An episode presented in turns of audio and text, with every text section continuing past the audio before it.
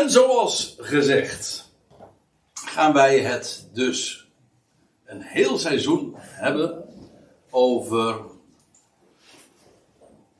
top secrets. En wat vindt u van die titel? Ik vind hem eigenlijk wel erg mooi, omdat ze niet alleen heel spannend is, maar bovenal ook zo zeer recht doet aan dat wat we gaan bespreken. Ik heb het als ondertitel gegeven: verborgenheden in de schrift. Of, daar zullen we het straks zeker nog over gaan hebben, over geheimenissen in de schrift, maar dat blijkt bij nader inzien dan toch hetzelfde te zijn. En om eventjes in te zoomen op dat woord, de titel van dit hele seizoen, Top Secret. Dat is een Engels begrip natuurlijk, maar wel zodanig dat de meesten van ons wellicht zullen weten wat het betekent. Het betekent iets is strikt en streng geheim en ook vertrouwelijk. En dan krijgt dat het predicaat top secret. Top geheim zou je het in het Nederlands dan noemen. En eigenlijk in dat woordje top zit niet alleen maar de urgentie van dat het beslist verborgen en geheim moet blijven, maar ik versta het ook nog op een andere wijze, namelijk het is verborgen op het hoogste niveau. Top secret, daarvan spreek je wanneer het geheimen betreft op het hoogste niveau, bijvoorbeeld op het niveau van regeringen, waar het gewone volk geen weet van heeft. En ook in dat opzicht klopt de term helemaal, want ja, waar wij het over gaan hebben zijn de geheimenissen, verborgenheden, die God zelf geopenbaard heeft. Dus met recht op het hoogste niveau. En niet zomaar aan iedereen. Maar aan een select gezelschap. Want ook die gedachte zit er wel degelijk in besloten. Het is trouwens aardig dat ons woord geheim nog weer is afgeleid van het Duitse woord heim. En dat betekent, wij kennen bijvoorbeeld heimwee, dat betekent eigenlijk verlangen naar huis, naar thuis. Maar heim, dat is natuurlijk het Duitse woord voor huis. En daar zit natuurlijk ook weer die gedachte in van heimelijk. Iets wat binnenshuis moet blijven, heel close. Dat is trouwens ook aardig, want dat blijkt alles ook weer te maken hebben met dat Griekse woord waar ik straks nog over ga hebben. Of intiem. Iets wat binnen vier muren moet blijven. Wat in de huiselijke kring bekend is en daarbuiten niet. Daar zit ook de gedachte in van het is geheim. Het is niet, het ligt niet op straat. Nee, het blijft gewoon binnen een bepaald huis. Of zal ik zeggen, binnen een bepaalde huishouding. En die is ook aardig, want dat is namelijk het woord wat we heel dikwijls tegenkomen in het Nieuwe Testament. Dat is niet zozeer het onderwerp van dit seizoen, maar het zal zeker daarbij ook aan de orde komen. Namelijk het woord rentmeesterschap of beheer. Het Griekse woord is oikonomia. En dat is waar ons woord economie weer van afgeleid is. Maar economie is eigenlijk ook een huishouding. Rentmeesterschap. Of, als u in de Statenvertaling dat altijd volgt, dan staat er het woordje bedeling. Nou, en dan is de cirkel weer rond. Maar in feite is het ook zo dat als we het over die betekenis hebben van geheim en het huis, en dat die intimiteit waarin dingen gedeeld worden, die niet zomaar op straat liggen, ja, dat is ook een Bijbelse gedachte. Die vinden we eigenlijk al in Genesis. God deelt zijn geheimen niet zomaar met iedereen. Je leest in Genesis 18, waar ik hier ook naar verwijs, dat God zegt van Abram, zal ik aan Abram, en die noemt hij ook in dat verband mijn vriend, zal ik voor hem iets verborgen houden. Dat wil zeggen, als God gaat handelen, als God iets in de zin heeft, dan deelt hij dat met zijn vrienden. Er zijn nogal wat andere schriftplaatsen ook die daarover spreken. En nou denk ik ook meteen aan een ander woord dat me nu ter plekke te binnen schiet. We vinden dat in ik denk dan vooral aan de berijming van Psalm 25. Gods verborgen omgang vinden. Gods verborgen, geheime omgang vinden. Zielen waar zijn vrees in woont. Het heil geheim wordt aan zijn vrienden naar zijn vreeverbond getoond. Zo was hij toch? Ja. Het is alweer een tijdje geleden hoor, dat ik die psalmen zo regelmatig zong. Maar toch, hij ligt nog goed in het geheugen. En dat is eigenlijk inderdaad ook waar het over gaat. Het heilgeheim. En zijn verborgen omgang. Dat wat God deelt met zijn vrienden. Wat niet zomaar voor iedereen is. Wat is dit nou weer? Nou, dit is een woordwolk, zoals dat heet. Als je naar de website van Synonymum gaat, waar ik heel vaak naartoe ga, of etymologie, en dan tik je een woord in, en in dit geval heb ik het woordje geheim ingetikt. En dan worden er tal van synoniemen, of synoniemen via genoemd. En dat kun je dan ook op een grafische manier weergeven. Dat is wel leuk, want dan zie je ook hoe of bepaalde woorden dichtbij het woord staan en soms weer wat verder af. En met name dan die blauwe balletjes die je hier ziet, dat zijn de eerste woorden, de eerste synoniemen van geheim. Hè? Of een geheimenis.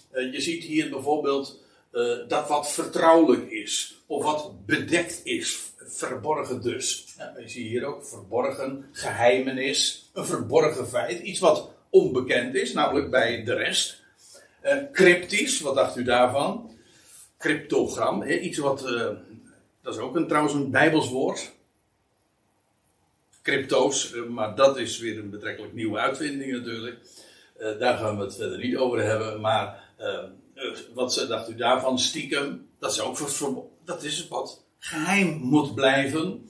En er zitten ook negatieve associaties in, van clandestien natuurlijk, of illegaal, heimelijk, ondergronds, iets wat raadselachtig is. Ja, als de rest het niet weet, dan zijn zij ervan mee niet op de hoogte en is het dus voor hen raadselachtig.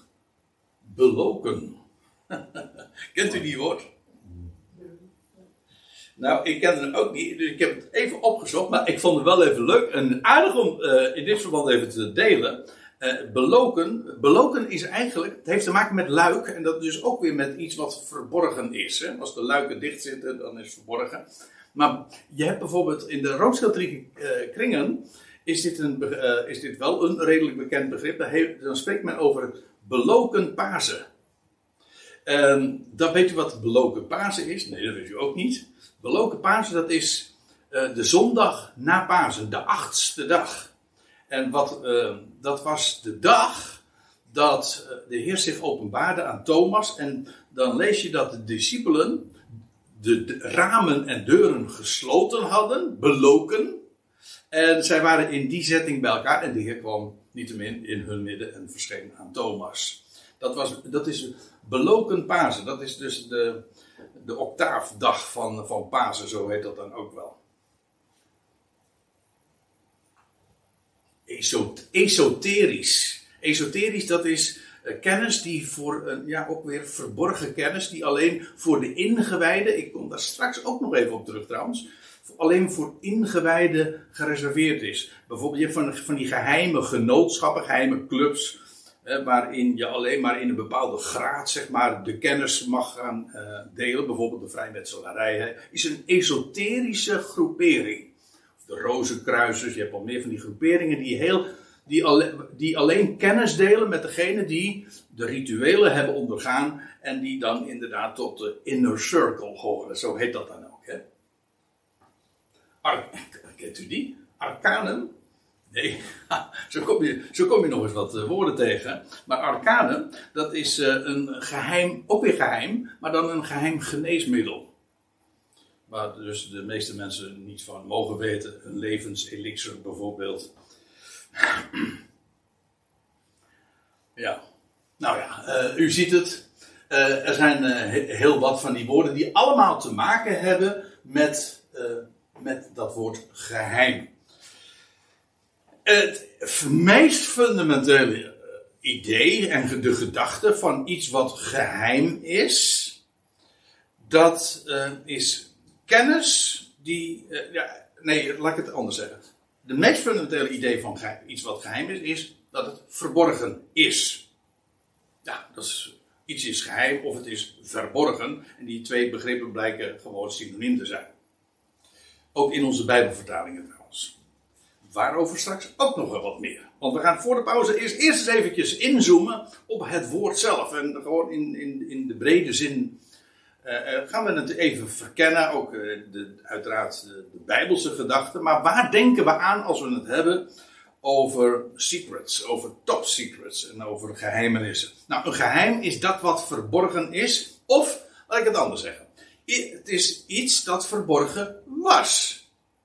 Kennis die voorheen verborgen was, maar nu inmiddels bekendgemaakt is. In die zin trouwens wordt nogal eens een keer in het Nieuwe Testament daarover gesproken. We gaan dit seizoen ongetwijfeld daarover ook hebben. Als we de brieven van Paulus met name lezen. Want dan lees je in Efeze 3, maar ook in Kolossense 1 of in Romeinen 16. Dat Paulus juist benadrukt dat de dingen die aan hem bekendgemaakt zijn. En die hij vervolgens ook op schrift gesteld heeft. Geboekstaafd heeft. Dat zijn dingen die voorheen in voorbije aionen niet bekendgemaakt zijn. En dus, ja, in hoeverre is het dan geheim? Nou, het was geheim, maar nu inmiddels, zegt Paulus dan, is het geopenbaard. Is het dan nog geheim? Ja, nou, het was een geheim en het is nu geopenbaard. Dat is dan het idee. Het was verborgen. Het kan ook zijn dat het kennis is die voor anderen verborgen is. Dus kennis die voorheen verborgen was, of kennis die voor anderen verborgen is. Bijvoorbeeld omdat het onbegrepen is. Er is heel veel en ongetwijfeld hebben jullie die ervaring ook wel eens opgedaan. Dan ben je in het buitenland en dan hoor je mensen met elkaar praten. En dan voel je gewoon een vreemdeling. Hè? Dan kun je bij iemand wel thuis zijn. Maar als die mensen een taal spreken die jij niet kent. Ja, dan is dat voor jou geheimtaal. Je snapt er niks van. Niet omdat zij niet willen dat jij dat niet weet. Maar je begrijpt het niet. De taal is jou vreemd. Dat kan trouwens zelfs ook gewoon in je eigen land gebeuren. En met mensen die dezelfde taal spreken. Omdat zij een bepaald jargon hebben. En als jij... Ik noem maar wat, je hebt totaal geen kennis van zaken van computers, Regina. En je bent dan bij iemand die in de IT-sector werkt. En die gaat dan praten over computerprogrammatuur en weet ik wat allemaal. Dat is beroepsjargon. En in no time ben je helemaal afgehaakt, want je snapt er helemaal niks van.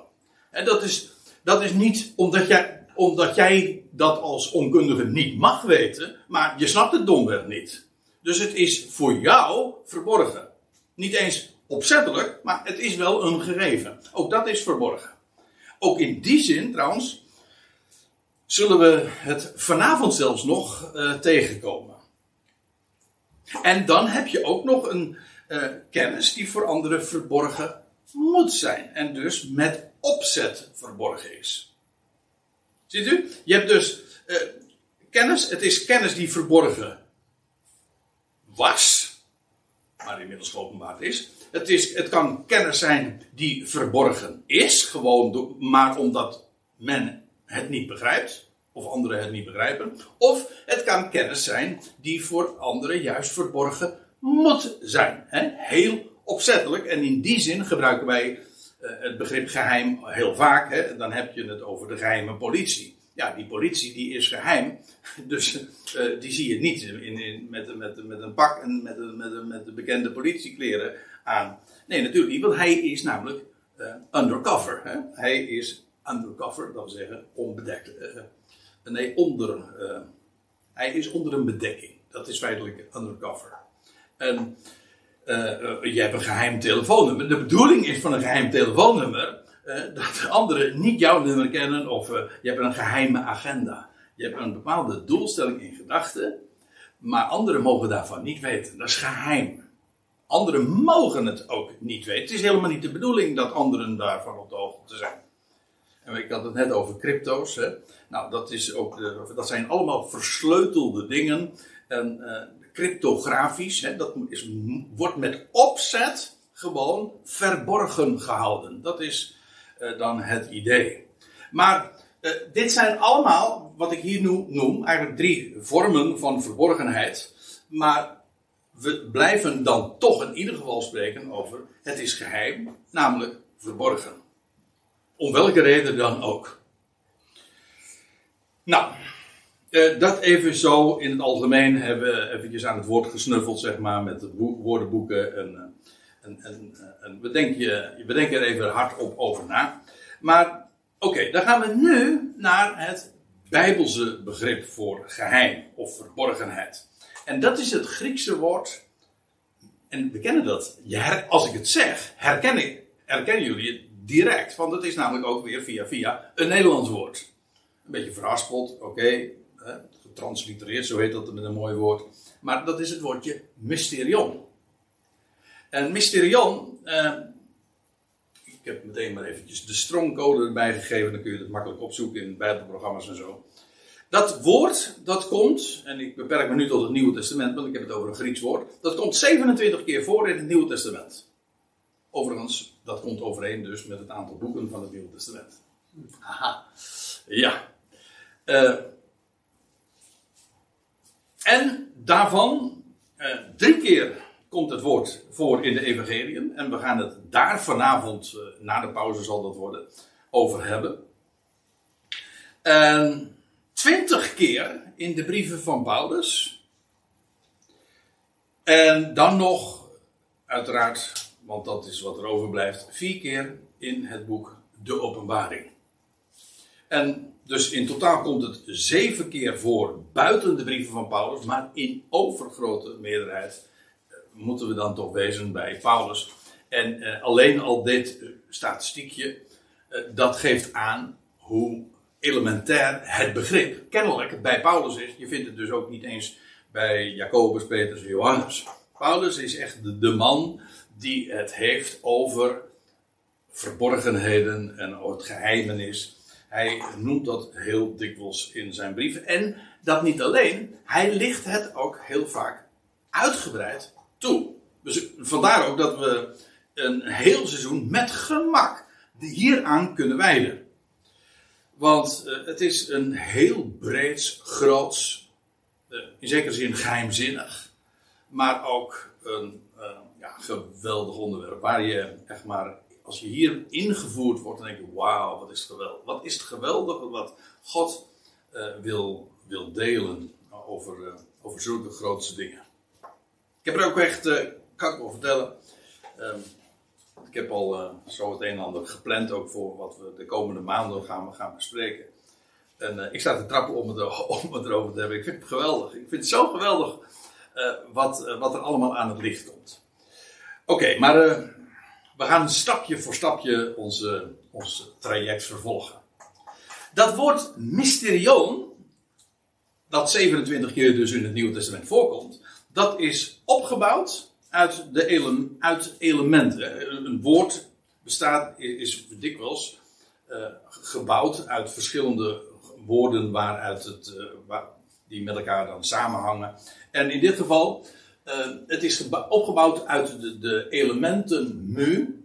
En dat wil ze eigenlijk zeggen dicht doen, of sluiten, of toesluiten. En dan gaat het over de lippen of de ogen. En als je de ogen sluit, ja, dan, wat gebeurt er dan? Dan zie je niks meer. Hè? En dan betekent dat het dus de dingen verborgen voor je zijn. Trouwens, als je de lippen sluit, dan doen we dit. En dan zeggen we, geheim. Niet verder vertellen. Hè? Als je wil dat iets geheim blijft, dan doe je dit. Dat is eigenlijk het symbool daarvoor. De lippen moeten, houd je mond dicht. Lip op elkaar, dicht doen. Maar dat is dat eerste woordje, of het eerste deel van dat woordje mysterion, dat het de gedachte heeft van sluiten of toesluiten of dichtdoen. En dat laatste deel van het woord, dat grondwoord daarvan is stereo, en dat heeft de betekenis van bewaren. Dus Dan begrijp je dus alleen al.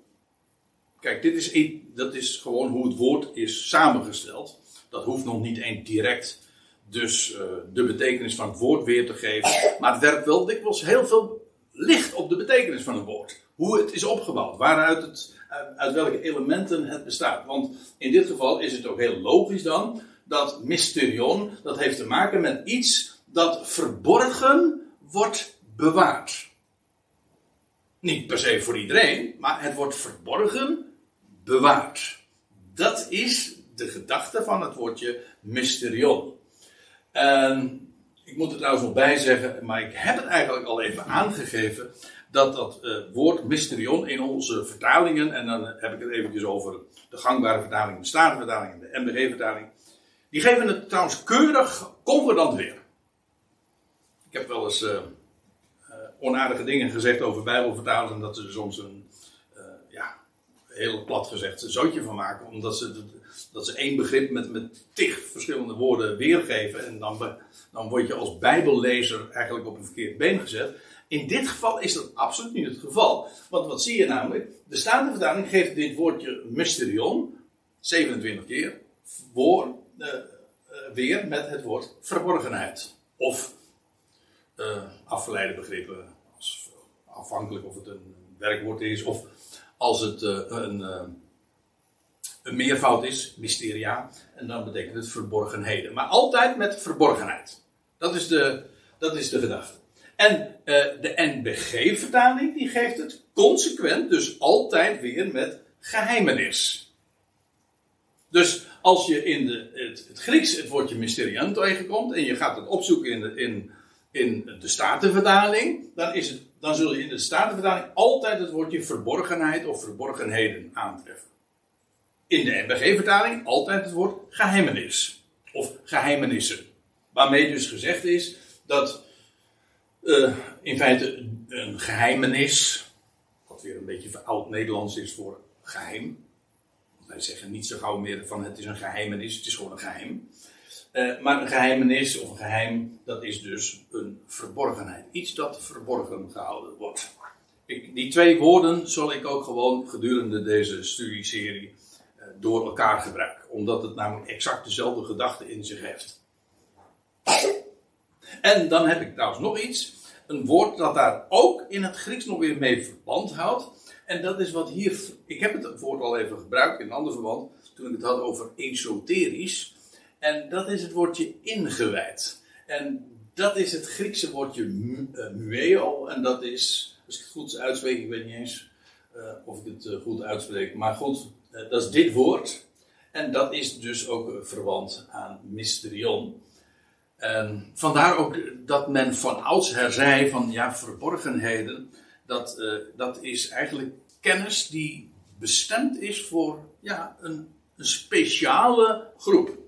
En vandaar dus de gedachte van inwijden. Paulus zegt in Filippenzen 4, dat hij zegt,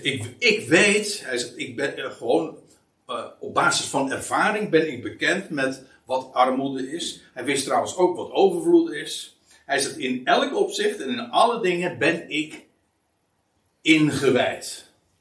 De interlineair van Isa, die geeft het met geïnitieerd. Dat wil zeggen, je bent binnengevoerd, ingeleid, ingewijd. En Paulus zegt, als het gaat om ervaringskennis van wat armoede en overvloed is. Hij zegt, nou, ik weet wat dat is. Hij zegt, ik heb het niet alleen maar van horen zeggen. Ik ben ook in die dingen werkelijk ingewijd. Zowel in verzadigd worden als in honger lijden. Zowel in overvloed als in gebrek. Met andere woorden, in alle breedte van alle mogelijke soorten ervaringen, zegt Paulus, ik weet wat het is. Ik ben ingewijd. Dat wil zeggen, ik ben op de hoogte van dingen die een heleboel mensen niet kennen. Ik bedoel, ik weet bijvoorbeeld niet wat honger is. Ik weet eigenlijk ook niet goed wat armoede is, behalve dan van horen zeggen. Maar Paulus was ingewijd in die dingen. Oké. En dan moet ik er nog iets bij zeggen. En dit is tot dusver eigenlijk iedere keer geef ik de positieve betekenissen weer van mysterion. Maar ik moet er nog iets bij zeggen. En dat wil ik echt ook wel even vet onderstrepen. Dat in de schrift het woord mysterion nooit de betekenis heeft van ons woord mysterie. Dat wil zeggen in de zin van, zoals we het meestal het woord mysterie gebruiken, van onbegrijpelijk of onverklaarbaar. Die betekenis heeft het nu juist weer niet. Daarom zie je ook dat je soms nog moet oppassen met zomaar een is-gelijkteken te zetten tussen een Grieks woord en het daarvan afgeleide Nederlandse woord. Dat zou wel heel mooi zijn en makkelijk zijn, maar die vlieger gaat niet altijd op. He, bijvoorbeeld, je zou kunnen zeggen van ja, een apostel. Nou ja, je laat het woord gewoon onvertaald en dan zeg je gewoon apostel. Dat is een Grieks woord. Ja, maar daar heb je dan ook de betekenis te pakken? In feite niet. Je hebt dan gewoon een Grieks woord overgenomen, dan weet je nog niet wat het is. Een apostel is trouwens, bij ons heeft het nog weer een hele aparte klank, een soort van kerkelijke klank of een speciaal ambt. Maar in de Bijbel is het woord apostel gewoon een afgevaardigde. Iemand die officieel gedelegeerd is, dat is een apostel. Dat hoeft helemaal niet eens in een bijbels of godsdienstige setting te zijn. Maar goed, dat woordje mysterie. Kijk, ik zal een voorbeeld geven. Ons eerste seizoen hebben we gewijd. Dit is al inmiddels het derde seizoen dat wij bij elkaar komen. En hier in Nunspeet. En het vorige seizoen hebben we het gehad over leven en dood. En de opstanding, de waarheid van de opstanding. In het eerste seizoen hebben we het gehad over de ene God en zijn zoon. Ik geloof dat dat het overkoepelende thema was.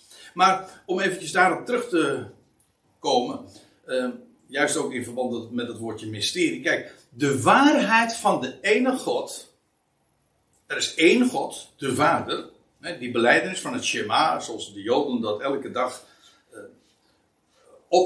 niet alleen opzeggen, maar dat is het hart van hun belijdenis. Ja, die waarheid is letterlijk en figuurlijk eenvoudig. Er is één God. En dat is een klein kind snapt dat. Dus één God, de Vader. Dus niet. Dat is dus met recht simpel. Eenvoudig. Iedereen kan dat begrijpen. In de Bijbel is de waarheid van de ene God nooit een mysterie in de zin van dat snappen we niet, daar kun je niet bij, of dat is onbegrijpelijk, of dat kunnen we niet verklaren. Integendeel. Ik moet er wel bij zeggen, het is een ander concept. En dat is die van de drie-eenheid. Daarvan wordt ook dat is geen beschuldiging mijnerzijds, maar dat is een bewering die ook in de kerk gedaan wordt. En men zegt van ja, de drie-eenheid, daar moet je verder afblijven. Als je kritische vragen stelt, dan geeft men altijd aan van, daar moet je van afblijven, want het is een mysterie. En waarom is het een mysterie? Omdat het een concept is dat men zelf heeft geconstrueerd, met woorden die men zelf heeft bedacht, en die men vervolgens niet kan verklaren. En als er kritische vragen over gesteld worden, dan zeggen ze, dan moet je vanaf blijven, want het is een mysterie. Het is een zelf geconstrueerd mysterie. Het is onverklaarbaar, inderdaad. Het is ook innerlijk tegenstrijdig. Niemand snapt dit. Wat heeft dit plaatje alleen al, wat heeft dat te maken met de simpele, eenvoudige Bijbelse waarheid dat de ene God is, de Vader? Dit is voor moslims, maar ook voor Joden, in het beste geval is dit gewoon veel godendom. Dit is een goddelijke familie. En men zegt dan, dat is één wezen, drie personen. Maar goed, laten we het nu verder niet hebben over de drie-eenheid. Het gaat mij even erom dat men het woordje mysterie hierop plakt. Ja, maar dat doet de Bijbel uitdrukkelijk dus niet. In de Bijbel betekent een mysterie niet dat het onverklaarbaar is. Maar een mysterie wil zeggen, het is een geheim. Waarom? Omdat het niet bekendgemaakt is. Niet omdat het zo moeilijk is, of omdat het onbegrijpelijk is, of omdat je het niet kan snappen, omdat er een bepaalde intelligentie voor nodig is. Nee, een mysterie is, het is onbekend, omdat het je niet verteld is. Het is geheim. Daarom. Nou, dus We hebben bij deze dan toch in dat eerste half uurtje wat geïnventariseerd. Wat is dat nou? Hè? Als we het hebben over top secrets, en geheimenissen, verborgenheden. We hebben het nu gezien, we gaan het dus dit seizoen hebben over die 27 keer in het Nieuwe Testament. Dat woordje mysterion, verborgenheid, geheimenis, gebruikt wordt. Trouwens, en via die 27 keer komen we nog op zoveel andere schriftplaatsen. Dus dat wordt, denk ik, weet eigenlijk niet eens hoeveel bijbelstudies we hebben gepland. Wat is het? Tot en met, mei hing er nog eventjes om of dat door kan gaan. Maar in ieder geval, dat zal er dan 8 keer zijn, zeker of zeker 8, 9 keer. Dat wordt nog een hele kluif, mensen. En anders gaan we gewoon volgend seizoen weer verder. Hè? Als we tijd van leven hebben en we krijgen die gelegenheid. Oké, nou. En dan wordt het dan toch eens tijd, vind ik, om echt bijbelstudie te doen. Ik bedoel, we hebben nu even dat woord verkend. Waarover hebben we het als we het hebben over verborgenheden en zo. Ik zei al, ik gaf dat al eventjes aan in dat korte statistiekje over het woordje mysterion. 3 keer komt het voor in de evangelie. En eigenlijk zou je het kunnen tellen als 1 keer. Waarom? Dat moet ik even toelichten. Het wordt namelijk gebruikt, of het wordt gebruikt in Mattheüs 13, in Markus 4 en in Lukas 8. Maar als je dat nu, al die 3 schriftplaatsen opzoekt, dan blijkt het, dan blijken het parallele schriftgedeelten te zijn. Dat wil zeggen, het gaat over dezelfde geschiedenis, dezelfde tijdsspannen, hetzelfde verhaal, zeg maar, wat verteld wordt. Alleen in het ene geval wordt het verhaal door Mattheüs, in het andere door Markus en in de andere keer door Lucas. Dus niet 3 keer hetzelfde, want al die evangelisten hebben natuurlijk een eigen oogmerk, een eigen setting, een verhaallijn, een eigen narratief, om zo te zeggen. Maar niettemin, het gaat over hetzelfde gebeurtenis waar zij naar verwijzen. Ik wil vanavond mij even beperken tot Mattheüs 13, vers 11. Waarom? Omdat het daar het meest uitgebreid beschreven wordt. En in beide gevallen, in alle 3 de gevallen wordt daar ook gesproken, trouwens ook in het meervoud, over de verborgenheden van het Koninkrijk. Mattheüs maakt daar dan weer een uitzondering op, omdat die spreekt over het Koninkrijk der Hemelen. En Markus en Lucas spreken over de verborgenheden van het Koninkrijk Gods. Misschien dat ik er later nog even terugkom. Maar in de parallel, het feit dat het in alle 3 de parallel gedeelten over hetzelfde geschiedenis gaat en verschillende termen gebruikt wordt, betekent dus dat het kennelijk niet al te veel verschil maakt. Ja, juist vorige week heb ik nog weer een heel uitleg van iemand gehoord. Die betoogde dat het koninkrijk der hemel iets totaal anders is dan het koninkrijk van God. En louter dit gegeven waar ik het nu over heb, weerspreekt zijn bewering. Maar goed, ik zei al, misschien dat we het daar in een ander verband nog over gaan hebben. Laten we gewoon maar naar Mattheüs 13 toe gaan. En ik heb voorgenomen om in mijn vertaling voortaan maar gewoon de NBG te volgen. Want ik had heel vaak een eigen werkvertaling. Maar dat bleek in de praktijk soms weer wat lastig te zijn voor mensen die het willen volgen.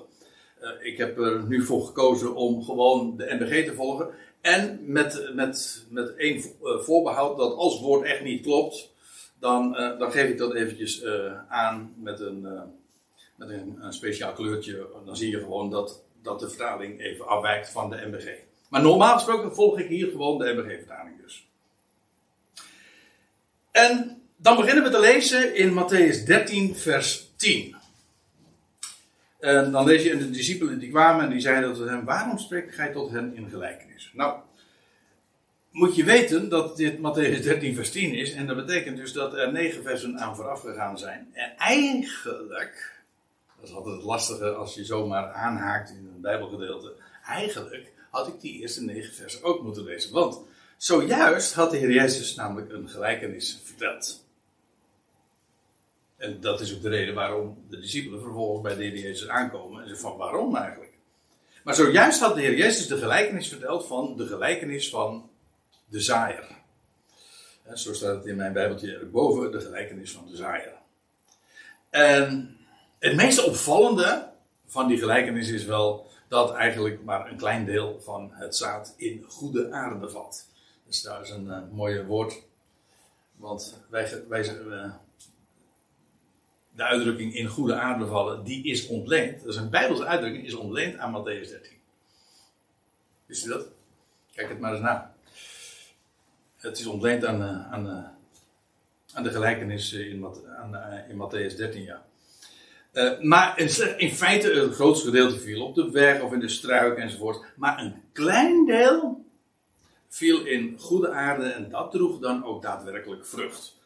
Over die gelijkenis zelf wil ik het nu niet hebben.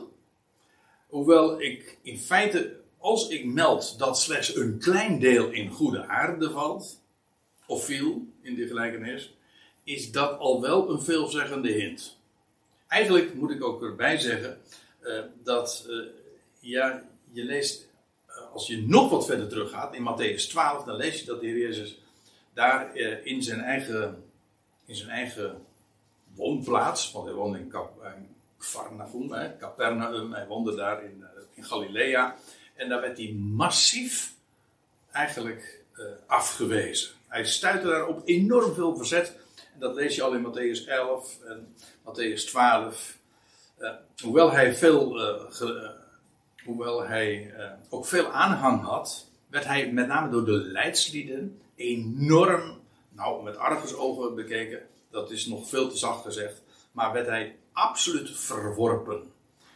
En dat is ook de directe aanleiding dat de Heer Jezus in die gelijkenissen gaat vertellen. Maar als de discipelen dus komen na het vertellen van die gelijkenis, dan vragen ze hem dit. Waarom spreekt gij tot hen in gelijkenissen? Je zou de klemtoon trouwens ook nog anders kunnen leggen. Waarom spreekt gij tot hen in gelijkenissen? Of is het, waarom spreekt gij tot hen in gelijkenissen? Ik denk dat de laatste de juiste klemtoon is. Waarom spreekt gij tot hen in gelijkenissen? Het verhaal is, de Heer Jezus die vertelde inderdaad een gelijkenis. In dit geval het verhaal, in feite, van de zaaier. Maar ligt hij het toe? Geeft hij uitleg daaraan? Aan de schare? Nee. Hij zegt, de discipelen die vragen hem ook, waarom spreekt gij tot hen in gelijkenis? Niet waarom spreekt gij in gelijkenissen? Maar tot hen in gelijkenis. Het idee is, u vertelt niet erbij waar het over gaat. Wat hoor ik die dingen?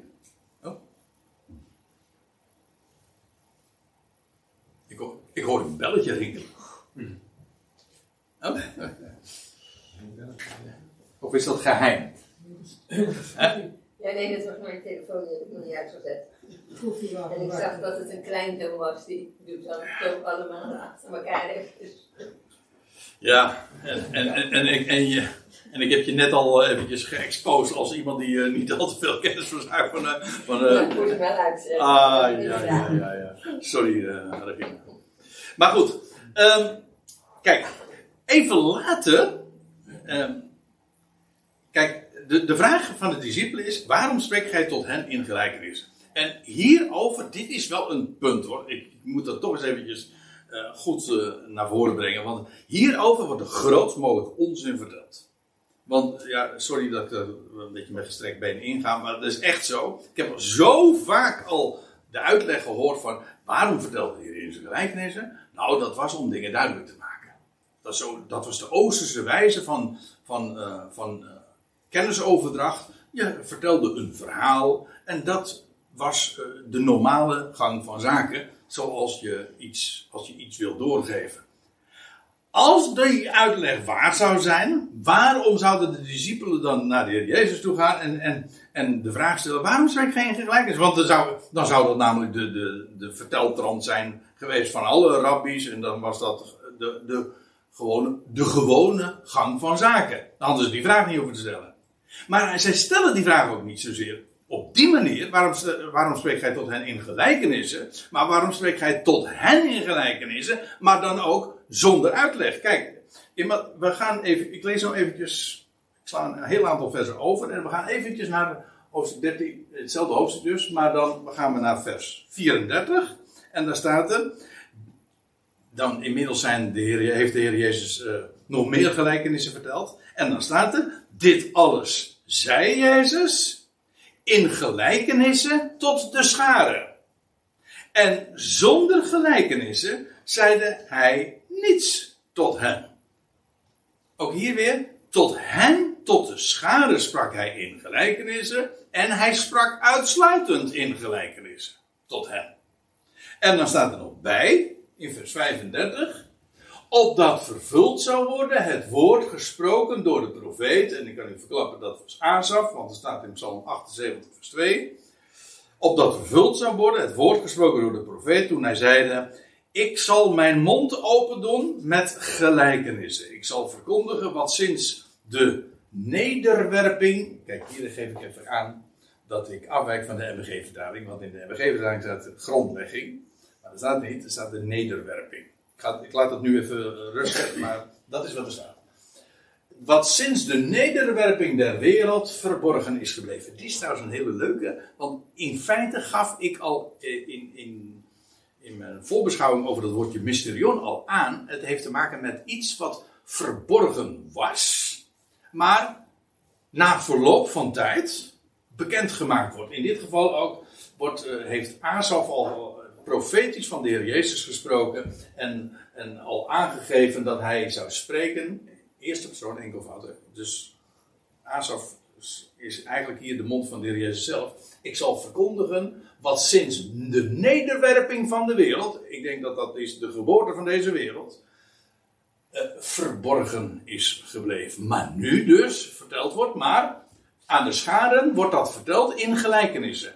In verborgenheden, op een verborgen wijze. Ik ga weer even terug naar Mattheüs 13 vers 11. Want de discipelen kwamen dus bij de Heer Jezus en ze vragen, waarom spreekt gij tot hen, tot die scharen, in gelijkenissen? En nou komt het antwoord van de Heer Jezus. Hij antwoordde hen en zei, opdat het jullie, u staat in de NBG-vertaling, maar dat is prima, maar dan weet je eigenlijk niet dat het om een enkelvoud of meervoud gaat. Het gaat inderdaad omdat het jullie gegeven is, de geheimenissen, daar hebben we hem. Omdat het jullie gegeven is, de geheimenissen van het Koninkrijk der Hemelen te kennen. Maar hun, de scharen, is dat niet gegeven. Hier... Dit zet de toon. Waarom? Omdat dit de eerste keer is dat het woord mysterion, in dit geval trouwens in het meervoud, geheimenissen, mysteria, staat er, mysteria. Als je dit leest, dan herken je het gewoon, zelfs met ons letterschrift, herken je het woord nog. Maar... Hier wordt het, voor het eerst dit woord, verborgenheid, geheimenissen, weergegeven in het Nieuwe Testament. En ik zei, het zet de toon. Dat is heel vaak zo bij een eerst voorkomen. Exegeten of hermeneutici die spreken heel vaak over de wet van het eerste voorkomen. Waarmee ze bedoelen te zeggen, en ik denk dat het klopt... Ik zeg niet dat het een wet van mede en persen is, maar het is wel zo. Hè? De Engelsen zeggen, the key hangs at the door. Dat wil zeggen, de sleutel hangt bij de deur. Op het moment dat je binnenkomt, daar hangt de sleutel. En dat geldt ook als een woord voor het eerst gebruikt wordt. Je komt binnen en je ziet het. En dat is meteen ook de sleutel tot het begrip. En dat zie je hier ook heel sterk. Wat we in dit hele seizoen gaan ontdekken, is dat dat woord... En daar zullen we alleen maar in bevestigd worden. Dat kan ik nu al verklappen. Dat het woord mysterie, geheim, verborgenheid... te maken heeft met dat met het koninkrijk dat verborgen is en wordt gehouden. Om een speciale reden, en dat heeft te maken met het ongeloof van Israël. Maar in feite zie je dat hier ook al, het is jullie gegeven de geheimenissen van het koninkrijk der hemelen te kennen. Maar hun is dat niet gegeven. Vandaar ook dat je leest dat als de discipelen bij de Heer Jezus komen, dan geeft Hij hen de betekenis weer. De gelijkenis van de saaier heeft de Heer Jezus verteld aan de scharen. Maar de uitleg ervan geeft Hij aan zijn discipelen. Kijk het maar na, het staat in Paul achter. Maar die vertelt Hij aan zijn discipelen. Heeft Hij niet aan de scharen verteld. Die scharen hebben dus alleen maar die gelijkenis gehoord van die zaaier en het deel dat de struik, weet ik veel wat allemaal wat ermee gebeurde. Maar die hebben dat gehoord. En dan vervolgens later lees je van, ja, de Heer zegt de zaaier, ja, wie dat is en dat zaad, dat is het woord van het koninkrijk, et cetera, et cetera. En die in het goede aarde gezaaid zijn, dat zijn zij die het woord horen en verstaan en dan ook inderdaad vrucht dragen, et cetera. Maar daar geeft Hij de uitleg ervan. Dat wil zeggen, de gelijkenis hoort de scharen, maar het is verborgen. Ze begrijpen het niet. Ze hebben misschien een mooi verhaal aangehoord. Ik denk het wel. Eerlijk gezegd denk ik dat ze een prachtig verhaal hebben aangehoord. Want ze hingen aan zijn lippen. Maar ze hebben er geen bal van begrepen. En dat was ook de opzet zelfs. En de Heer Jezus geeft de uitleg, ook op vraag, aan zijn discipelen. Opdat het jullie is gegeven de geheimenissen van het koninkrijk der hemelen te kennen. Maar hun is dat niet gegeven. Hij zegt er dan ook bij, want wie heeft, hem zal gegeven worden. En wie heeft, ja, wat is dat? Geloof. Hè? Jullie geloven het. En wie heeft, hem zal gegeven worden. Dat wil zeggen, en wat zal gegeven worden? Nou, dat waar het antwoord van de Heer Jezus over ging, namelijk, wat zei hij? Opdat het jullie gegeven is de geheimenissen van het koninkrijk der hemelen te kennen. Dus wie heeft, namelijk geloof, hem zal gegeven worden. Wat dan? Nou, het kennen van de geheimen van het koninkrijk. Dat zal je gegeven worden. En hij zal overvloedig hebben. Dat wil zeggen, het zal niet alleen maar gegeven worden, maar het leidt tot nog veel meer. Daar blijft het niet bij, maar het is nog maar het begin. En omgekeerd zegt hij, maar wie niet heeft, dat wil zeggen wie het niet gelooft, ja, ook wat hij heeft, ja, wat heeft hij? Nou, in ieder geval een bepaalde verwachting. En hij zei ook het woord, maar dat zal hem nog er staat er ook, wat hij heeft zal hem ontnomen worden. Dat wil zeggen, er blijft niks voor over. Want wat heb je aan een woord en wat heb je aan een verwachting als je het niet gelooft? Daar heb je helemaal niks aan. En dan heb je een woord, maar je begrijpt het niet. En daarom zegt hij ook in Mattheüs 13, vers 13, makkelijk onthouden. Daarom, dus hier geeft de Heer Jezus zelf de reden aan waarom hij spreekt tot de scharen in gelijkenissen. Daarom spreek ik tot hen in gelijkenissen, opdat zij ziende niet zien en horende niet horen. Of begrijpen. Dat wil zeggen, het woord dringt niet werkelijk door. En dus versta je het ook niet. Let op trouwens dat woordje. Hier staat nog omdat. Ik dacht, later zullen we nog zien dat er staat zelfs opdat. Dus het heeft ook het is opzettelijk, dus om het ook verborgen te houden. Daarom spreek ik tot hen in gelijkenissen, omdat zij zienden niet zien. In feite, hier is nog een vaststelling.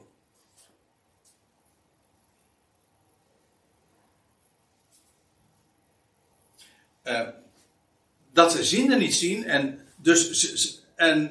en bovendien, ze horen dingen, maar begrijpen doen ze niet. Dus het hele idee, en ik hoop dat het dat in ieder geval vasthoudt.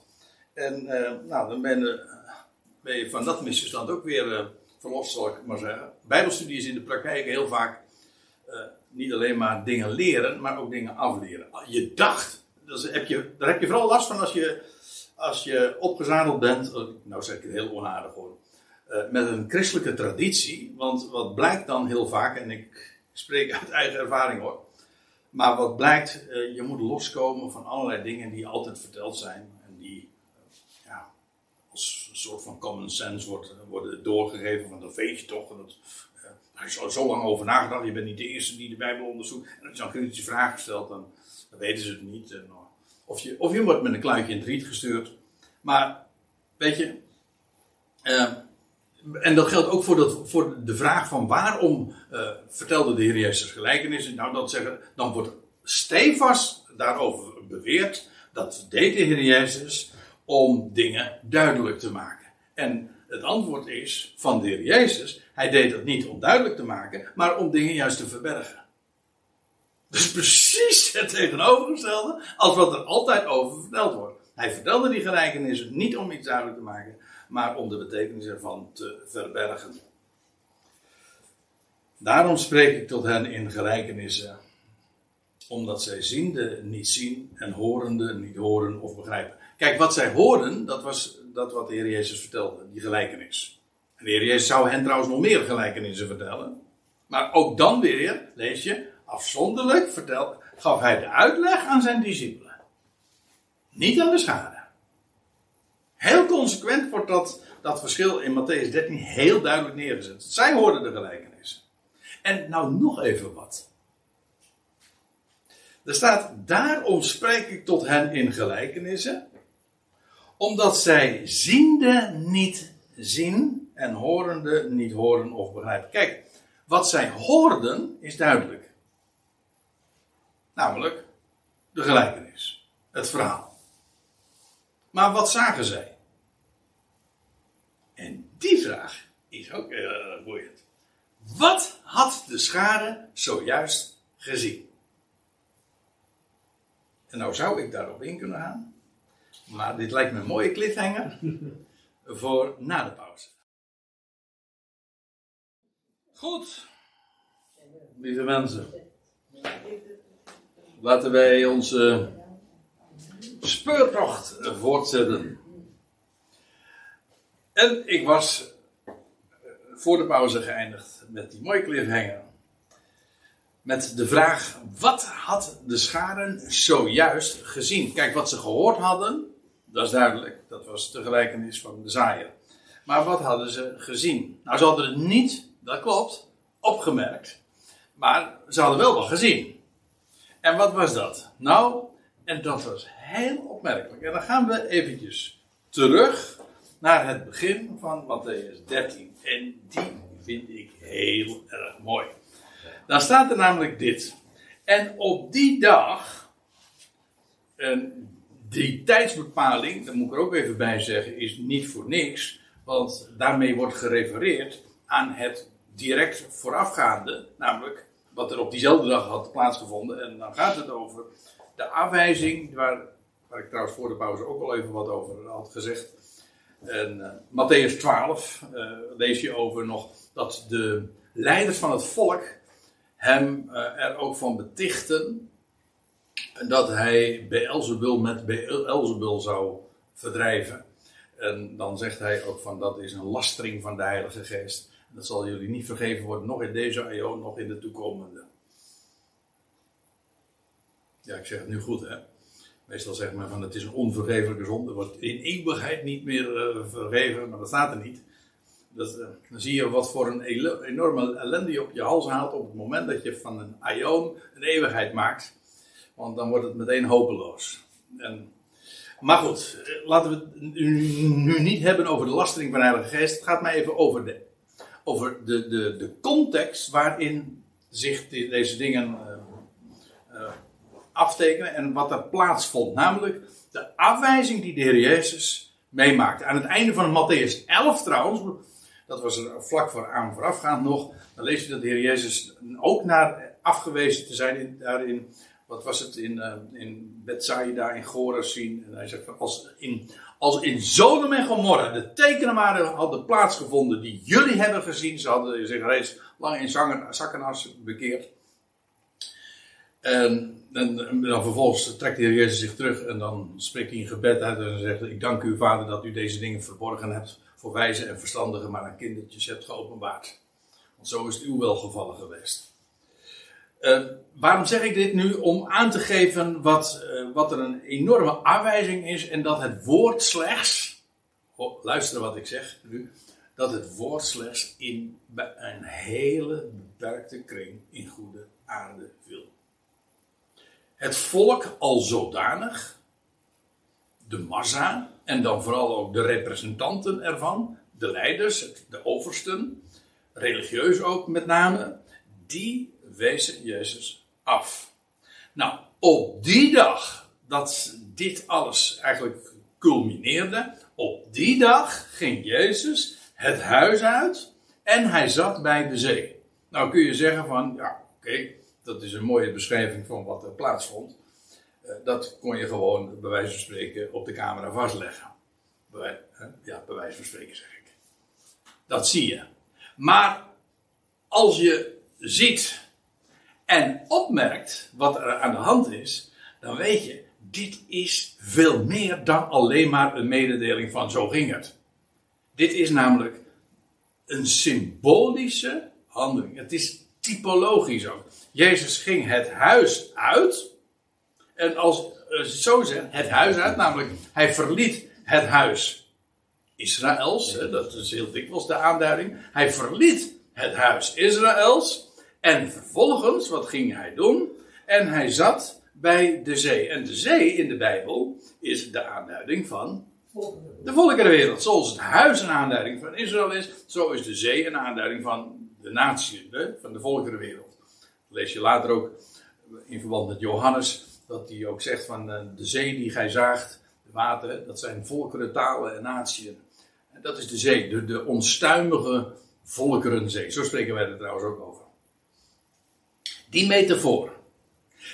En dat is wat die schare heeft gezien. Dat Jezus ging het huis uit en vervolgens ging hij neerzetten bij de zee. En die vermelding, de zee, staat dus voor de natieën. Dat is, kijk, wat zij zagen is dat Jezus het huis uitging en bij de zee ging zitten. Wat zij niet opmerkten, is dat daar een sprake van uitging. Net zo goed als dat er een sprake uitging van die gelijkenis die de Heer Jezus vertelde. Dat was niet, dan kun je nu ook zeggen van ja, dat is een mooi verhaal over een zaaier en zo. Die trouwens niet al te succesvol was, want slechts een klein gedeelte kwam op. Dus ze zeggen van nou, die deed ook niet zo erg goed. Nee, maar dan ontgaat je de hele clue van wat er in uitgedrukt wordt. Er wordt een gedachte in uitgedrukt die slechts de goede verstaander, zo zeggen we het, hè, de goede verstaander doorheeft en begrijpt. En in dit geval ook, hij verliet het huis en hij ging bij de zee zitten. En dan staat er, en vele scharen vergaderden zich bij hem, zodat hij in een schip ging en daar neder zat. Ik heb hier ook een plaatje uit de Good News Bijbel. Daar ben ik altijd erg weg van. Ik vind het van die mooie simpele plaatjes, maar veelzeggend. Zodat hij in een schip ging en daar neder zat. En de hele schare stond op de oever. En daar staat erbij. En hij sprak tot hen vele dingen in gelijkenissen. Dit is wat zij hebben gezien. Maar niet hebben opgemerkt. Want waar het feitelijk over gaat, die gelijkenissen, dat is dat de Heer Jezus het huis Israëls verlaat vanwege ongeloof. Vervolgens komt hij bij de natieën terecht. In feite is dit ook al een aanzet. En hier zie je al in de contouren van wat zich in het boek Handelingen zou gaan voltrekken. Namelijk dat door Israëls ongeloof het heil naar de natieën gaat. Feitelijk zie je hier al. Oké, je moet de goede verstaander, en ik geef toe, dit is een uitleg achteraf, maar dat is precies wat bij Paulus gebeurde. Paulus ging, was een Romein, hij was een apostel van de natie. En wat deed hij? Vanuit de zee, vanuit de volkerenzee, werd het volk op het land aangesproken. Dus het woord komt bij de natieën terecht, op de zee, En komt er dan niet weer, wordt er dan niet gesproken tot dit volk? Jawel, in feite het hele boek Handelingen gaat er ook over dat het volk wordt aangesproken, maar vanuit de natieën. Dus de aanvankelijke gedachte bij de openbaring van het koninkrijk. Hoe zal het gaan als de Heer straks gaat zitten op de troon in Jeruzalem? Wel, dan zal het zijn. Israël bekeert zich, of Israël komt tot erkenning van de Messias. Hij zal zijn plaats innemen op de troon van Jeruzalem. En dan via een gelovig Israël zal het vervolgens naar de natieën toe gaan. Dus via een hersteld Israël wordt het koninkrijk openbaar over de hele volkerenwereld. We gaan het daar zeker deze avonden nog over hebben. Dat was de normale gang van zaken. Dat was wat Israël ook verwacht. De Messias komt, Israël wordt hersteld. En via een hersteld Israël zal de hele volkerenwereld delen in die zegen. Nu is de gang van zaken een totaal andere. Nu, het koninkrijk wordt niet openbaar, maar wordt verborgen. Waar wordt het verborgen? Wel. En waarom wordt het verborgen? Wel, vanwege Israëls ongeloof. En waar komt het dan terecht? Via een ongelovig Israël komt het bij de natieën terecht. De 12 worden als het ware gepasseerd. Eerst waren de 12 die tot Jeruzalem predikten, komt tot berouw en bekering, et cetera. Dat kwam niet aan, om zo te zeggen. Dat landde niet. En wat doet God vervolgens? Hij roept een 13e apostel op, buiten het land, een Romein. En dan gaat het vervolgens komt het bij de natieën terecht. En Paulus heeft ook een woord voor zijn volk. Voor het volk Israël. Jawel, maar vanuit de natieën. Het is als het ware... het is nu, als het ware... hoe zeg je dat? De boodschap is nu... heeft haar domicilie gevonden... onder de natieën. En vanuit de natieën wordt het aan Israël gepredikt. En dat is feitelijk wat je hier in dit plaatje uitgedrukt ziet. Namelijk de scharen die staan daar op de oever. Horen zij het woord? Jawel, maar ze begrijpen er niks van. Dus en dat was ook helemaal de opzet.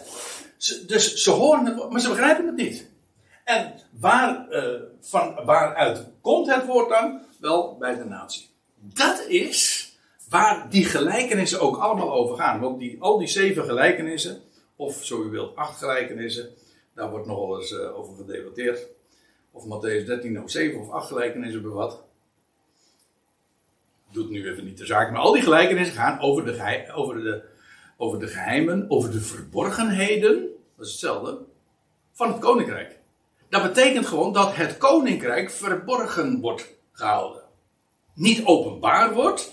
maar verborgen wordt gehouden. En waar wordt het verborgen? Wel, het komt bij de natieën terecht. En in feite is dit al...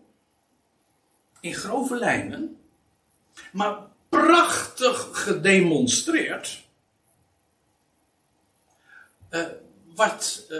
waar het hele Nieuwe Testament over gaat. Al die 27 boeken... hebt u het nog? Al die 27 boeken... gaan feitelijk over het verhaal dat de koning is gekomen, maar geen erkenning vond bij zijn volk, waarna het vervolgens niet via een gelovig Israël naar de natie ging. Dat was de aanvankelijke verwachte lijn, maar juist een onderbreking. En dan komt het bij de natie terecht vanwege het ongeloof van Israël. En dan, ja, de komst van het koninkrijk wordt onderbroken. En in die tussentijd, wij zeggen dan, tussen de eerste en de tweede komst van Christus, ja, waar is het koninkrijk dan? Nou, verborgen. En waarom verborgen? Nou, Israël heeft de Messias niet aangenomen. Was dat dan niet, allemaal onvoorzien? Nee, dat was niet onvoorzien. Het moest ook nog zo gebeuren ook. Dat vind ik, nou zou ik haast het woord mysterie gaan gebruiken. Want dit is haast. Het is wel onbegrijpelijk hoor. Of in ieder geval, hoe ondoorgrondelijk zijn wegen. Dat via ongeloof is dat God toch via een omweg wel degelijk gepland had. Zo moest het gebeuren. En weet u wat ik het mooie daarvan vind? Bij God gaat er nooit iets mis. Bij God gaat er nooit iets mis.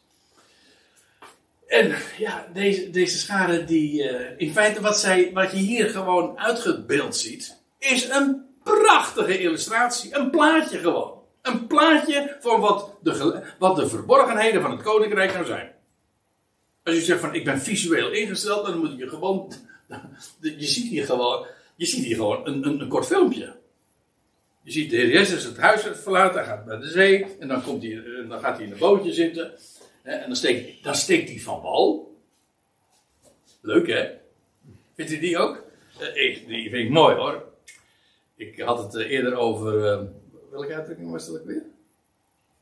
Waarvan ik zei van die komt uit Nederland... Het staat wel in goede aarde. Oh ja, in goede aarde, ja. Die komt uit Mattheüs 13. Het zou me niet verbazen, dit is geen bewering die ik doe. Het zou me niet verbazen dat de uitdrukking van wal steken ook hiermee te maken heeft. Want wanneer ging hij spreken? Toen hij van wal stak. Dat is... En zo komt vanuit de wateren komt het bij het land terecht. Dit is gewoon gevisualiseerd. Het plaatje van het Nieuwe Testament. Eigenlijk het hele geheim van de apostel Paulus.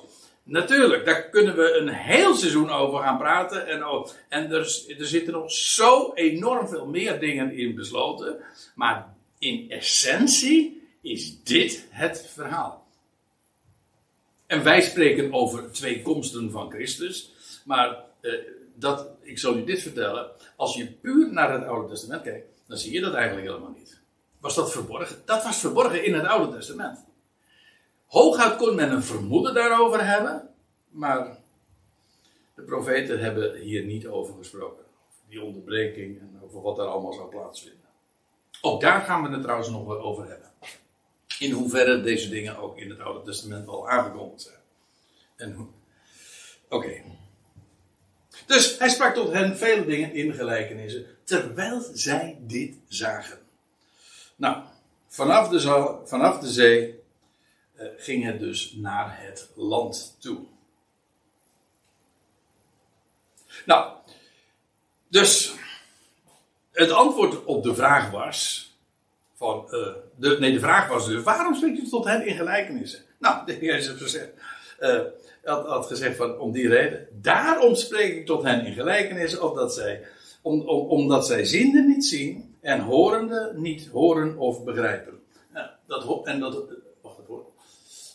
dat niet horen of begrijpen, dat is duidelijk. Dat heeft te maken met die gelijkenis. En dat zien heeft te maken met het verlaten van het huis. Bij de zee gaan zitten. Vanaf de zee.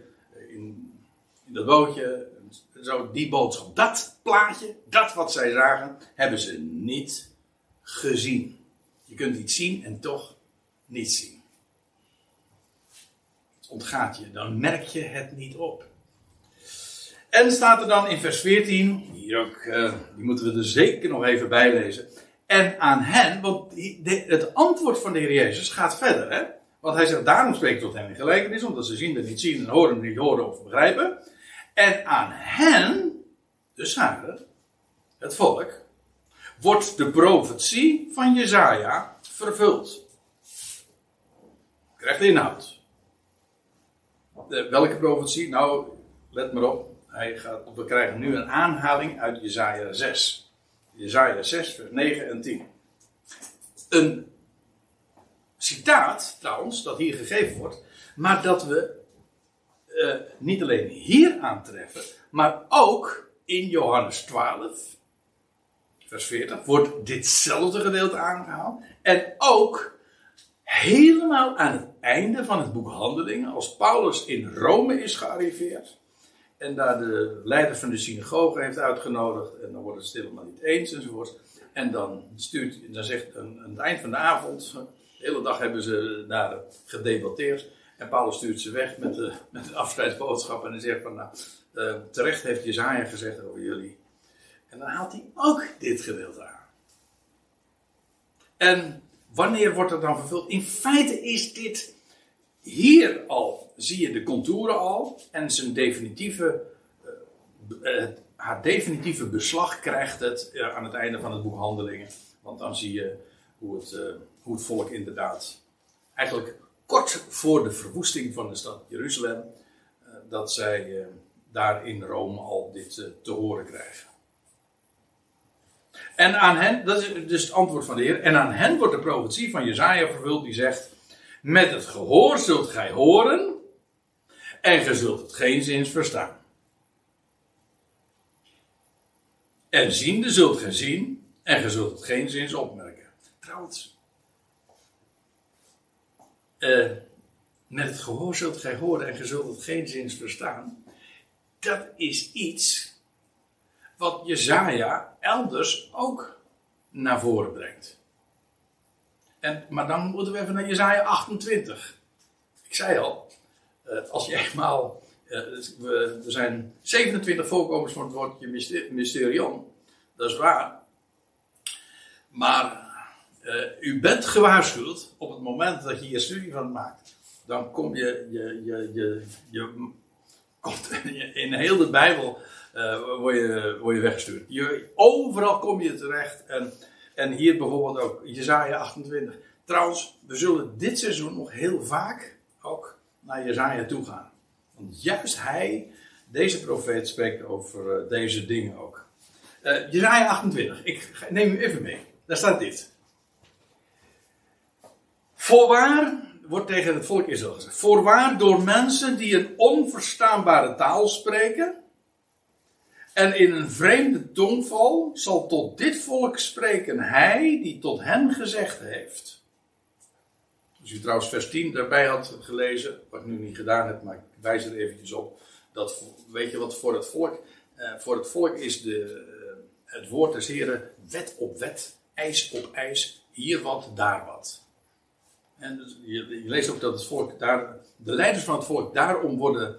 afgewezen van het woord van God, dat is voor hen alleen maar wet op wet, ijs op ijs. En juist dan is dat voorwaar, zegt God. Door mensen die een onverstaanbare taal spreken en in een vreemde tongval, in de Statenvertaling staat, en in belachelijke lippen. Want u weet het, hè? Ik had het er op een andere manier al eventjes voor de pauze over, dat als je een ander in zijn taal iets hoort zeggen, als ik een Pool hoor praten of zo, of een Chinees of weet ik veel wat, dat is haast belachelijk. Voor een Jood, hè, die niet anders weet dan dat de woorden Gods in het Hebreeuws zijn gegeven, zijn alle andere talen gewoon belachelijk. Het hele idee voor een Jood, dat God via het Grieks bijvoorbeeld tot het volk zou spreken, dat is voor hen... aanstootgevend en zelfs lachwekkend. Maar Jesaja zegt al, voorwaar door mensen die een onverstaanbare taal spreken, gewoon niet Hebreeuws dus, dat is voor een Jood, en in een vreemde tongval zal tot dit volk Israël spreken hij die tot hen gezegd heeft: dit is de rust, geef de vermoeide rust, en dit is de verademing. Maar zij wilden niet horen. Israëls ongeloof, waarom niet? Wel, omdat voor hen het woord van God wet op wet was geworden. En in plaats van, weet je wat het woord van God werkelijk is? Niet wat je moet doen, maar wat God gedaan heeft. Dus rust. Hier. Ik heb alles gedaan. Rust maar. Hij geeft dat is trouwens wat de Heer Jezus ook had gezegd. Hè? Aan het einde van Mattheüs 11. Komt alle tot mij die vermoeid en belast zijn. Al die wetten. Dit moet, dat mag niet. En het woord van God is genade. Geef de vermoeide rust. Ik zal je rust geven. Je zult rust vinden voor uw zielen. Dat is een verademing. Maar weet u, kijk, wat hier feitelijk staat, is ook weer al een aankondiging hoe het zou gaan. Namelijk, God zou tot het volk spreken, maar ze zouden het niet horen.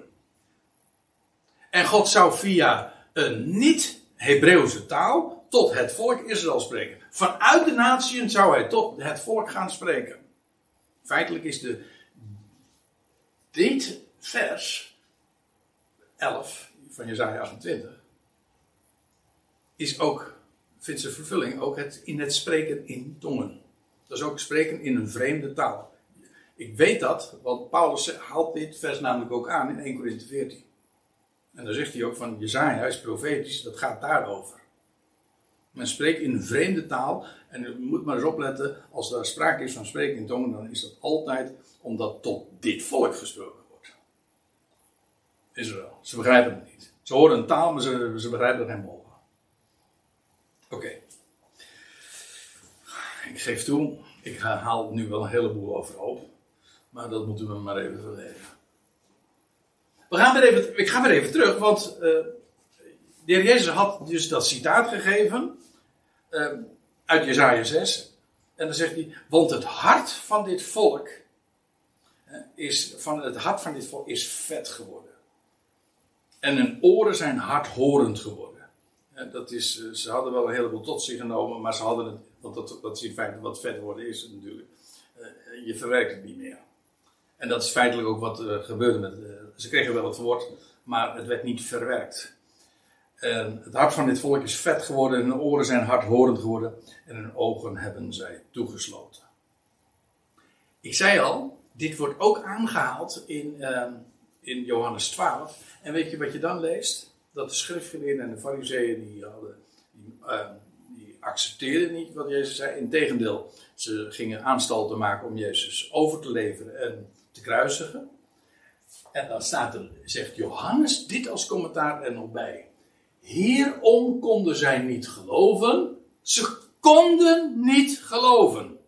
Waarom niet? Omdat Jesaja elders gezegd heeft, en ik kan u verklappen, dat is dus Jesaja 6.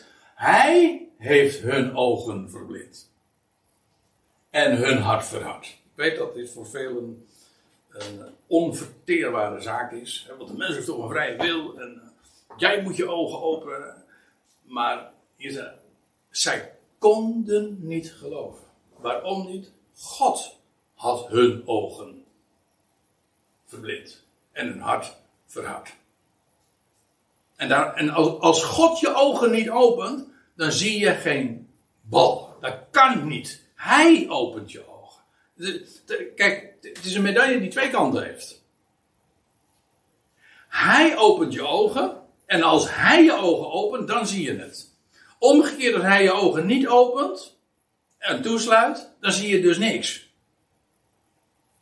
En u zegt van ja, maar wat is dan het menselijk aandeel? Nou, niets. Niets! Dat is het.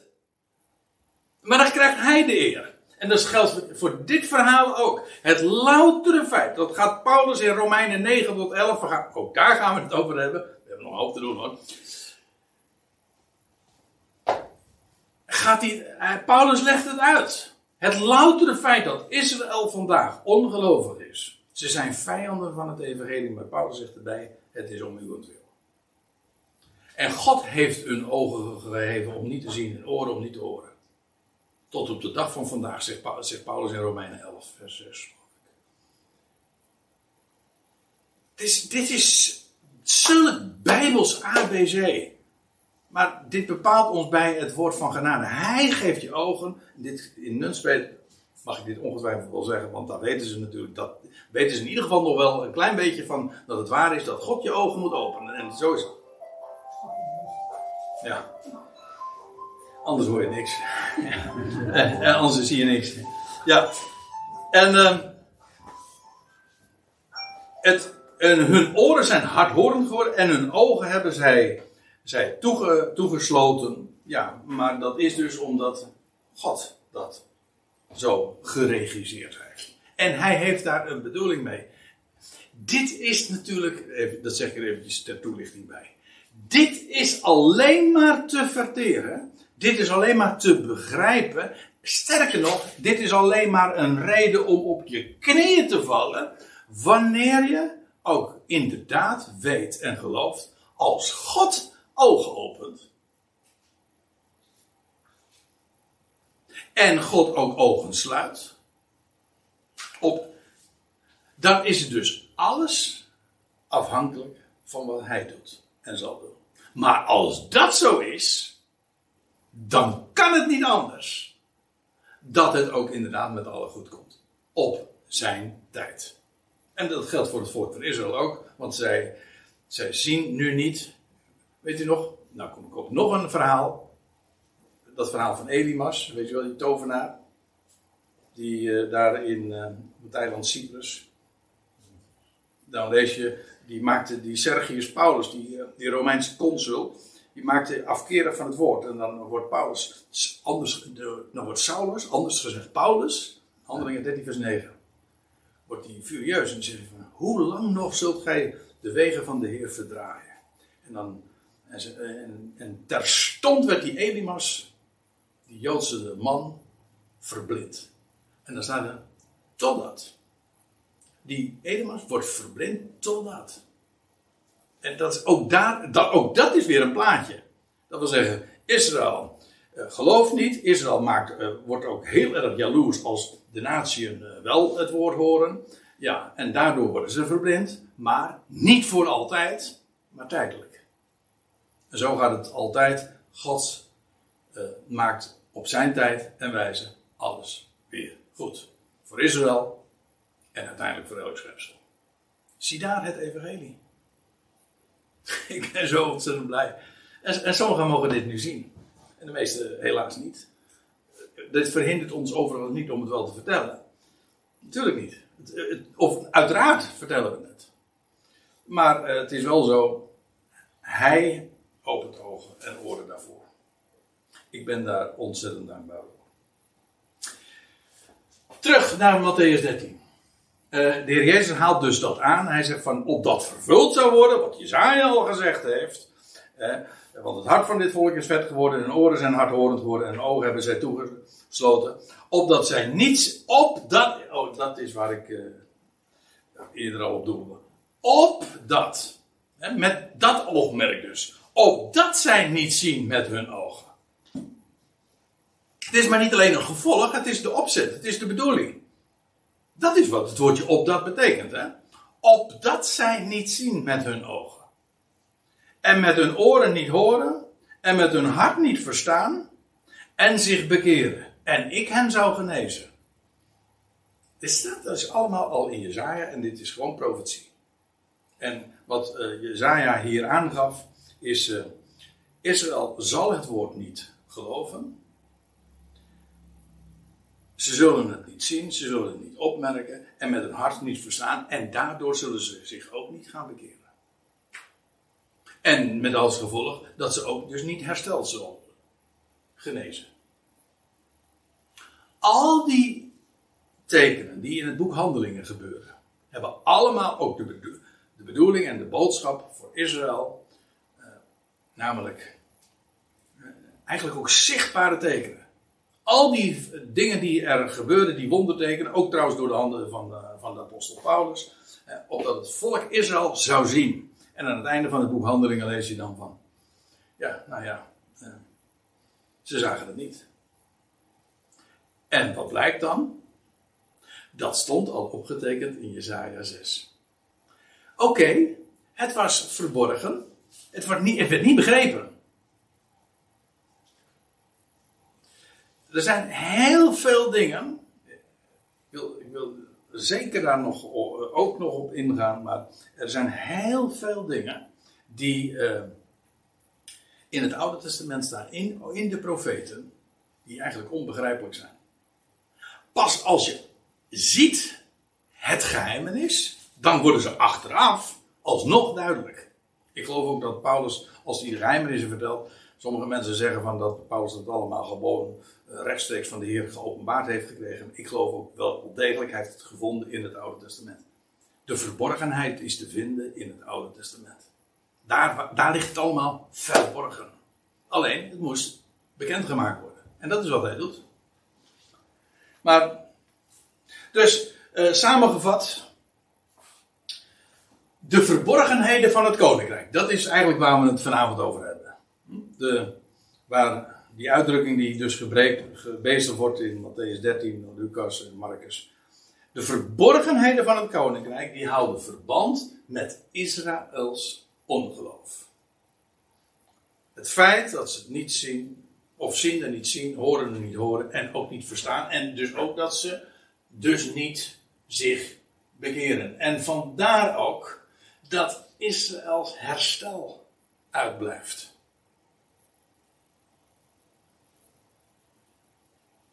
Dan moet ik nog aan een andere geschiedenis denken. Namelijk dat die geschiedenis van die verlamde man bij de poort, bij de schone poort. En die man die kon, ja, die was van zijn geboorte af, lees je, was die verlamd. En dan komen Petrus en Johannes voorbij. En dan zeggen ze, nou, zilver en goud hebben we niet. Nou, wat ik heb, zegt Petrus dan, dat geef ik je. In de naam van de Heer, sta op. Dan ontvangen. En die man, die hoeft niet te revalideren of zo, helemaal. Hij springt op zelfs. En een man die nog nooit gelopen had, die springt en hij danst zo de tempel in. En dan vindt een hele volkstoeloop plaats. En wat er gebeurt? Wat Petrus zegt van, nou, wat er met die man gebeurd is, dat zou met jullie gebeuren. Er was een uitzicht, het was bij de schone poort, hè? Dus al een geweldig uitzicht. Ja. En Israël was eigenlijk die verlamde man. En het enige wat ze zouden hoeven doen, dat is op te zien naar boven. Op te zien naar de Messias. En weet je wat Petrus dan zegt? Al komt dan tot berouw en bekering, opdat er tijden van verademing mogen aanbreken. En hij Jezus zou zenden, die nu opgenomen is, maar die zal terugkeren. En hoe staat het er? De tijden van verademing aanbreken. En het herstel van alles waarvan de profeten gesproken hebben van oudsher. Dat gaat dan vervuld worden. Dat wil zeggen, Israël gelooft. Israël wordt hersteld. De Messias zal terugkeren. En via een hersteld Israël zal het koninkrijk baanbreken. Dat is wat er zo zou kunnen gebeuren. Natuurlijk zeggen wij achteraf, dat is niet gebeurd. Nee, dat is waar. Maar dat is de prediking in het hele boek Handelingen. En dat het niet gebeurd is, dat is ook de reden waarom het koninkrijk verborgen is gebleven. En in feite, met die hele, het uitblijven van Israëls herstel, en het uitblijven daarmee ook van de openbaring van het koninkrijk, dat bepaalt ons bij het feit dat er wel een koninkrijk is, maar alles is verborgen. De koning is verborgen. In feite, wij zijn ook met hem verborgen. Alles is verborgen. En dat maakt het heel moeilijk, want ja, er valt zo weinig te zien nu, hè. Dat vind ik ook, dat is het laatste wat ik er wil vertellen van vanavond. Dat vind ik zo mooi dat er aan het einde van het boek Handelingen dan staat, van het... Goh, ik heb niet eens een bijbeltje bij me. Ja, mag ik hem even... Dankjewel. Om het even goed te citeren.